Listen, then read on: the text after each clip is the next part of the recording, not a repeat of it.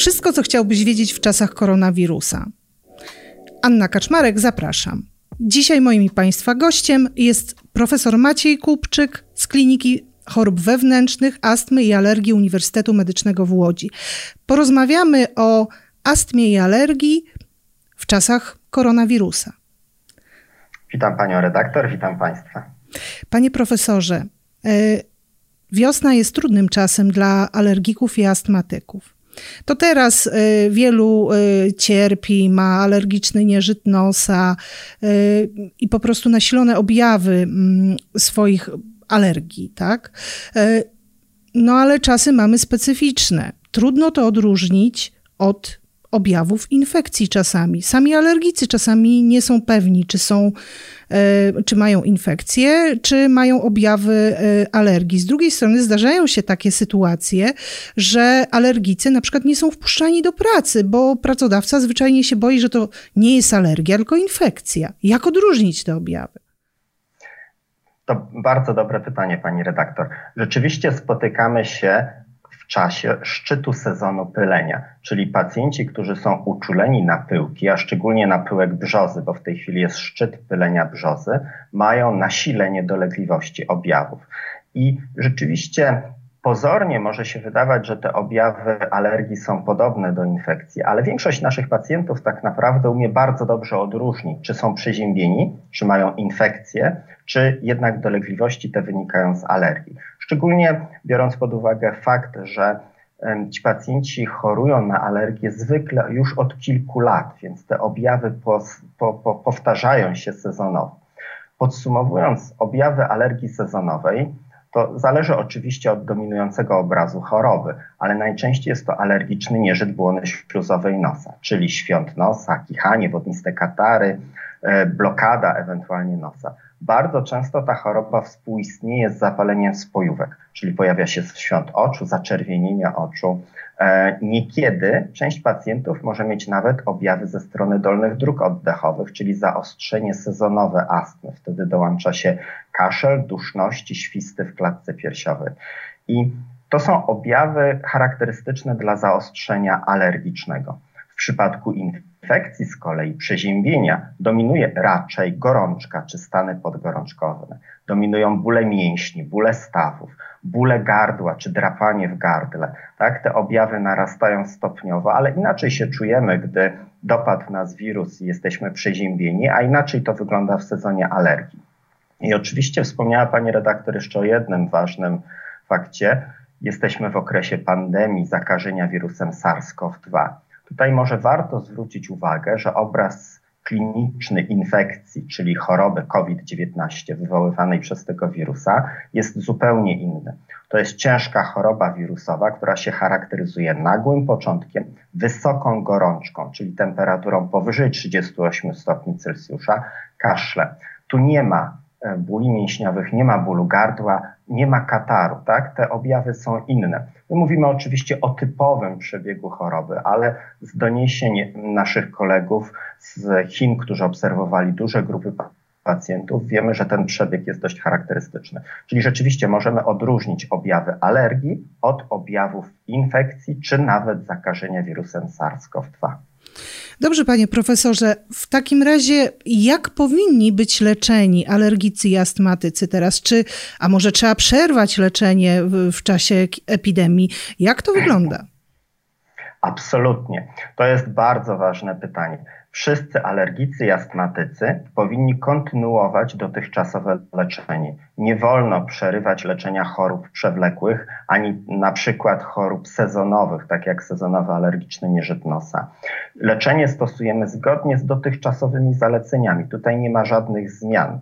Czyli Rzeczywiście, ja myślę, że pani redaktor tutaj ma na myśli pewne wątpliwości dotyczące bezpieczeństwa Dokładnie. stosowanych leków. -hmm. Podstawowe leki stosowane przez naszych pacjentów z astmą czy z nieżytem nosa to m.in. glikokortykosteroidy, albo wziewne, albo podawane w postaci kropli do nosa. I my bardzo dobrze wiemy, że te leki doskonale opanowują zapalenie alergiczne toczące się w drogach oddechowych. Wątpliwości wynikają z faktu, że wysokie dawki sterydów podawane w postaci tabletek albo zastrzyków mają właściwości immunosupresyjne, ale to są zupełnie inne dawki. To są wielokrotnie, kilkadziesiąt razy, sto, tysiąc razy więcej niż stosujemy miejscowo w postaci inhalacji czy kropli.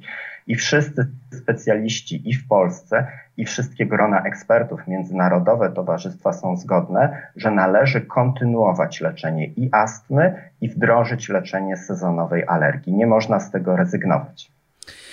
E, no dobrze, a co z immunoterapią, czyli e, popularnie zwanym odczulaniem, tak?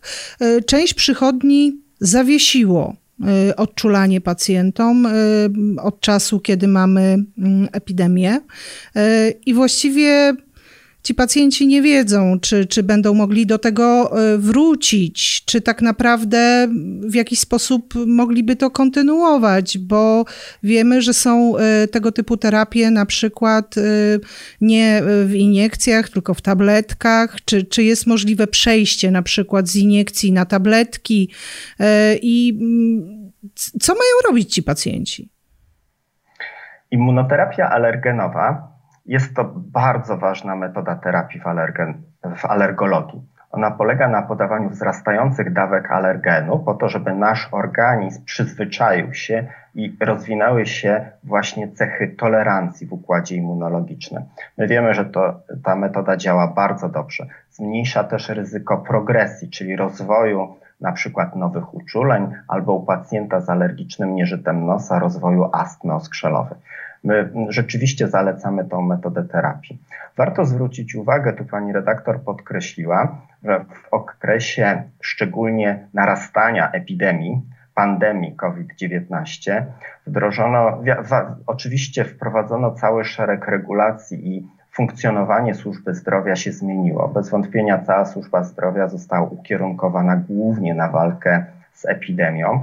I rzeczywiście pierwsze zalecenia grup ekspertów, epidemiologów, zakaźników czy pediatrów sugerowały, że e, szczególnie na samym początku rozwoju epidemii, że powinniśmy zachować bardzo dużą ostrożność i zalecenia były takie, żeby kontynuować leczenie wyłącznie w stanach nagłych czy zagrożenia życia, czy na przykład e, w zakresie onkologii. Tak, czyli szereg procedur takich, gdzie to leczenie nie kwalifikuje się do leczenia podtrzymującego życie, rzeczywiście zostało w pewien sposób e, zahamowanych.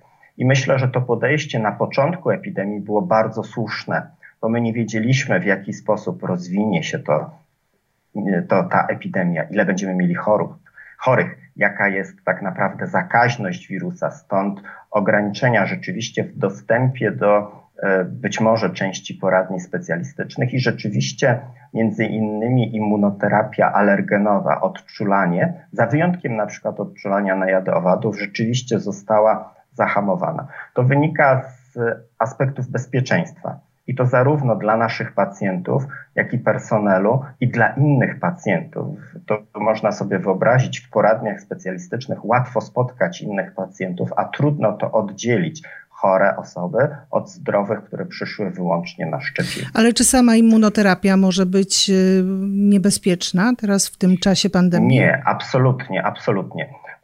My w tej chwili wiemy, że y, Immunoterapia alergenowa w żaden sposób nie osłabia odpowiedzi układu immunologicznego, wręcz przeciwnie. Gdy dobrze leczymy naszych pacjentów, gdy stosujemy odpowiednie leki, między innymi sterydy wziewne czy sterydy donosowe, ale tak samo gdy zaczynamy leczyć pacjentów immunoterapią alergenową, to właśnie prawdopodobieństwo zaostrzenia infekcyjnego choroby alergicznej, czyli przeziębienia, jest u nich niższe. I wielu naszych pacjentów to nam jasno mówi, pan doktor mnie wyleczy, ja teraz rzadziej mam zapalenia oskrzeli, rzadziej się przeziębiam. Tak to jest bardzo charakterystyczne. Więc my wiemy, że jak dobrze leczymy zapalenie alergiczne, to ryzyko zapalenia indukowanego przez wirusa, na przykład przez przeziębienie, jest zdecydowanie niższe. I nie ma nie ma rzeczywiście przeciwwskazań, i tutaj też towarzystwa ekspertów są zgodne, że tam w tej chwili nie ma bezwzględnego przeciwwskazania, żeby kontynuować immunoterapię, jeśli warunki organizacyjne na to pozwalają, biorąc właśnie pod uwagę bezpieczeństwo naszych pacjentów. I nie wiem, czy pani redaktor wie, ale kilka dni temu Ministerstwo Zdrowia, główny inspektor sanitarny też wydali takie oświadczenie, które mówi o wznowieniu szczepień e, zgodnie z programem szczepień, tak, szczepień planowych. Taka sama zasada. Na początku była sugestia, żeby rzeczywiście na ten okres gwałtownego rozwoju epidemii, żebyśmy wstrzymali szczepienia i zobaczyli, tak, my nie byliśmy pewni, jaka będzie skala zachorowań, a w tej chwili są pewne zalecenia dotyczące i ochrony personelu, ochrony pacjentów, kwalifikacji pacjentów do szczepień i rzeczywiście myślę, że w ciągu najbliższych dni te szczepienia będą dostępne już dla wszystkich. Więc skoro będą dostępne szczepienia, y, to być może wrócimy też y, do, do tej immunoterapii, prawda? Tak. Myślę, że schematy immunoterapii stopniowo również e, będziemy wracali do tych schematów. Szkoda by było Tutaj... przerwać, bo to przecież, żeby, żeby działało, to trzeba przyjmować tą immunoterapię około 3-5 lat, prawda? Dokładnie, pani redaktor. Generalnie immunoterapia trwa co najmniej od 3 do 5 lat. I stąd zalecenia Polskiego Towarzystwa Alergologicznego mówiły na samym początku epidemii, że jeśli pacjent odczulał się już 3 lata, to rzeczywiście możemy przerwać immunoterapię. Warto też zwrócić uwagę, że u wielu pacjentów z odczulaniem na tak zwane alergeny sezonowe, czyli w Polsce głównie na pyłki roślin, pyłki drzew, na brzozę, na trawy, na bylice, to odczulanie rzeczywiście mo możemy przerwać na okres szczytu sezonu, czyli właśnie dokładnie tak jak w tej chwili i możemy ponownie zacząć jesienią. To nie jest błąd. Są takie standardowe schematy leczenia przedsezonowego, więc tutaj też myślę, że taka przerwa dla bezpieczeństwa naszych pacjentów nie jest problemem. Bez problemu można wrócić do schematu immunoterapii po sezonie. Tak? Trochę inaczej to wygląda być może w przypadku alergenów całorocznych, ale myślę, że wszystkie ośrodki wznowią e, to leczenie w kolejnych tygodniach. Czyli jeśli ktoś e, krócej stosował immunoterapię niż 3 lata, e, to jak gdyby będzie musiał zaczynać to od początku, jeśli tam zostały, nie wiem, dawka jedna, dwie ominięte. Jak to wygląda od strony praktycznej? To znaczy, nie mówimy, że będzie musiał zaczynać od początku. Ten schemat jest modyfikowalny. Zawsze zmieniamy dawkowanie preparatu podawanego do immunoterapii w zależności od bieżącej sytuacji. Tak samo jakby przyszedł do nas ktoś, czy na przykład nie przyszedł na wizytę pacjent, dlatego że ma właśnie infekcję, to też możemy odroczyć szczepienie o kilka tygodni czy miesiąc, półtora i później wracamy. Zwykle musimy cofnąć się w schemacie szczepienia o jedną, dwie dawki i rzeczywiście to jest krok dwa wstecz, ale to nie jest tak, że zaczynamy zwykle od nowa. Jesienią, gdybyśmy myśleli o dłuższej przerwie, to jesienią bez problemu można zacząć od nowa, ale te schematy są, tej chwili preparaty są tak nowoczesne, że podajemy kilka dawek w okresie tak zwanej inicjacji rozpoczynania leczenia, więc myślę, że nie jest to problem. No, tak jak mówiliśmy, już bezpieczeństwo pacjentów jest bardzo ważne z punktu widzenia też właśnie zakażenia wirusem SARS-CoV-2. Więc to nie jest to nie jest bardzo duża strata dla naszych pacjentów. Takie przerwy w schematach immunoterapii właśnie przez to, że patrzymy tu na leczenie w skali lat, tak? Tutaj ten wpływ na układ immunologiczny jest ważny w długiej perspektywie czasowej. Miesięczna, dwumiesięczna czy trzymiesięczna przerwa. Nie myślę, żeby to była, to, by to było, żebyśmy tutaj mogli powiedzieć, że trzeba zaczynać od początku, prawda? -hmm. A czy to prawda, że można przejść z iniekcji na tabletki? Bo wiem, że są e, immunoterapie, które są e, w zastrzykach i które są w tabletkach, które pacjent może na przykład przyjmować sam w domu. Jak to wygląda? Czy można z jednej na drugą przejść? Rozumiem. To też jest bardzo dobre pytanie. Mamy dwie metody immunoterapii, które stosujemy w codziennej praktyce. Jest rzeczywiście immunoterapia iniekcyjna, immunoterapia podjęzykowa. I z punktu widzenia specjalistów czy wiedzy medycznej, merytorycznej, wyników badań naukowych, my wiemy, że te metody leczenia są równoważne, tak? Czyli możemy wybrać jedną albo drugą. Różnice dotyczą schematu podania. Rzeczywiście, jeśli chodzi o iniekcję, to pacjent musi zgłaszać się do poradni, a jeśli chodzi o leczenie podjęzykowe, to stosuje je w domu. Kluczowa różnica w Polsce dotyczy finansowania. Szczepionki tradycyjne, takie iniekcyjne, są często refundowane i są niższe koszty tego leczenia. szczepionki podjęzykowe są stosunkowo drogie. Ale warto też zwrócić uwagę jeszcze na dwa aspekty. Dobór szczepionki jest zawsze indywidualny dla pacjenta. To nie jest jedna szczepionka dla wszystkich alergików. Skład jest różny i dobór tego składu nie jest łatwy. Tutaj ważne jest bardzo duże doświadczenie alergologa, wyniki badań dodatkowych, obserwacja sezonów, narażenia dolegliwości. I nie ma wszystkich Y, nie ma całego panelu alergenu, nie pokrywają się te szczepionki do iniekcyjne i podjęzykowe. Nie, nie, ma wszystkich alergenów dostępnych w pewnym uproszczeniu, ale oczywiście w niektórych takich najbardziej typowych alergiach mamy zarówno do wyboru ale, y, szczepienie podskórne, jak i podjęzykowe. Jeśli chodzi o przejście, to można to zmodyfikować. Może być tak, że na przykład rozpoczynamy szczepionką podskórną, a pacjent w którymś okresie czasu, głównie ze względów logistycznych, może rozważyć immunoterapię podjęzykową. Ale to wymaga bardzo dużej rozwagi i lekarza prowadzącego, i pacjenta, tak? bo tutaj zmieniamy schemat leczenia. Trzeba tą szczepionkę drugą zacząć od nowa, tak? Więc tutaj przechodzimy na inny schemat leczenia. Trzeba pacjenta nauczyć, jak stosować na przykład szczepionkę podjęzykową. Zgodnie ze wszystkimi zaleceniami, pierwsze podanie preparatu do szczepionki podjęzykowej powinno być w gabinecie lekarskim, żeby sprawdzić, czy pacjent prawidłowo stosuje i czy nie pojawiają się objawy uboczne po szczepieniu, więc też ze względu na bezpieczeństwo.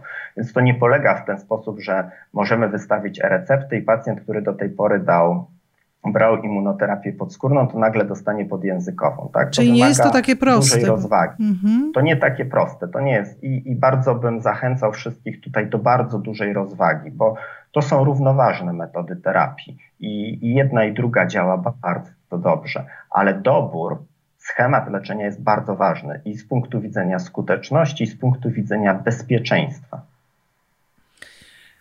No właśnie, jeśli chodzi o to bezpieczeństwo. Panie profesorze, y, pacjenci z astmą i alergią są bardziej narażeni na y, zakażenie SARS-CoV-2 lub na y, przechodzenie ciężkie tego zakażenia. Jak to wygląda?